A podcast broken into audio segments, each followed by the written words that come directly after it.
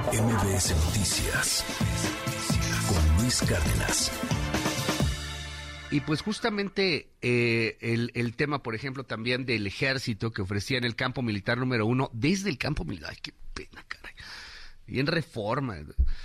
Ay, bueno, ofrecía equipo táctico, armas, granadas, informada, informaba de movilidad y operativos de Fuerzas Armadas a una célula del crimen organizado en el Estado de México. Tal cual como escucha. Los soldados, desde el campo militar número uno, el que está ahí al lado del Auditorio Nacional, les vendían armas y granadas a los malandros del Estado de México. Nos enteramos a través de información que se desclasifica, no por órdenes presidenciales ni por el afán de la transparencia, sino porque los hackearon a través de Guacamaya Leaks. Querido Ezra Chabot, te mando un gran abrazo. ¿Cómo ves este tema? ¿Cómo ves la debilidad que tienen las instituciones? ¿Cómo ves eh, pues, la exposición a la misma seguridad nacional a la que se ha eh, visto eh, envuelta después de todas estas revelaciones? y la, cómo lo minimiza el presidente López Obrador? Querido Ezra, te mando un abrazo. Buenos días. Hola, ¿qué tal Luis? Buen día, buen día al auditorio. Me parecería ser que este es un tema, y esto pues de la semana pasada, ¿qué tanto le estamos dando la vuelta a esta? estamos acostumbrados a que pues los escándalos pues se van dando una semana por otra y cambiamos de tema. El problema es que como ya pues mencionabas se tratan de 6 terabytes y esto implica que se va encontrando información pues gota por gota porque es un montonal de información como tal independientemente de los escándalos que puedan irse manejando de un momento a otro. Y esto tiene que ver básicamente con un descuido, llamémoslo así, un descuido derivado fundamentalmente de este fenómeno que es un poco raro, ¿no? El fenómeno en donde, por un lado, en este sexenio se ha concentrado el poder en la presidencia de la República, un poder que pues se, se había logrado reducir desde tiempos de Cedillo y hasta Peña Nieto en esta proceso le llamábamos de democratización, con todo lo difícil, lo complicado, donde de repente gobernadores tenían pues un poder demasiado fuerte como para poder hasta chantajear al presidente o los congresos o el congreso, paralizar al país, pero bueno, lo que se trataba era buscar los equilibrios de poder que le dieran viabilidad a la propia democracia mexicana. Aquí el proceso de concentración de poder o de reconcentración del poder en la figura presidencial tuvo como contraparte un, fenómeno terrible que es el hecho del desmantelamiento de la administración pública.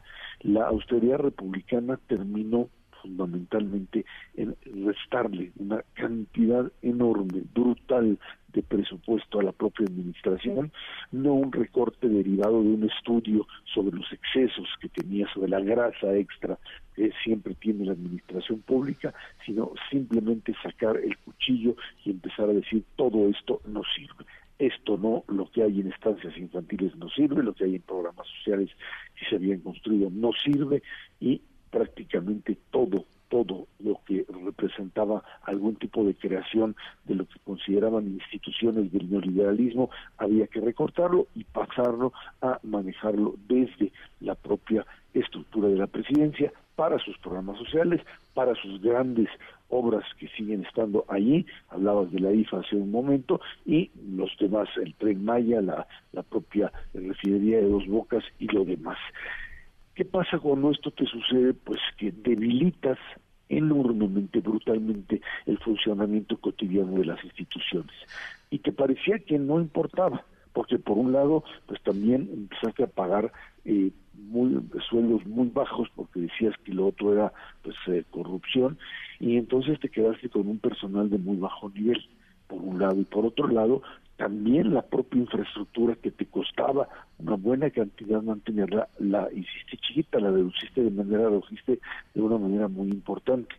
Al hacer eso, pues te quedaste en un nivel de debilidad o manejaste un nivel de debilidad institucional brutal, enormemente brutal.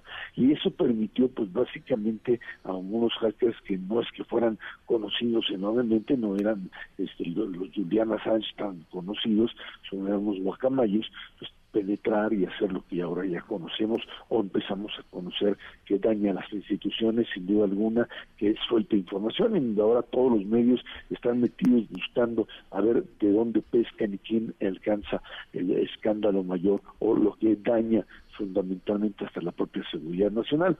No es culpa de los medios, es culpa fundamentalmente de aquel que no supo proteger la información.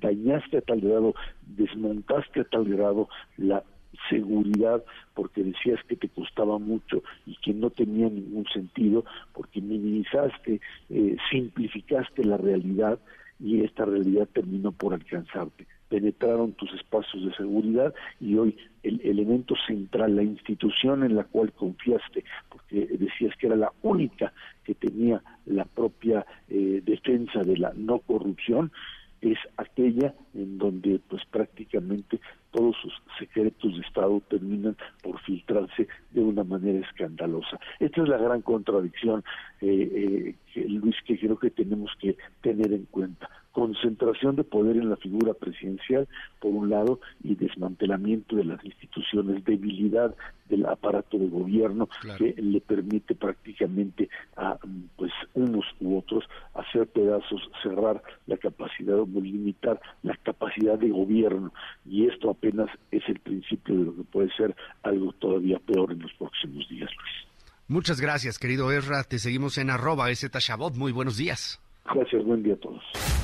MBS Noticias con Luis Cárdenas.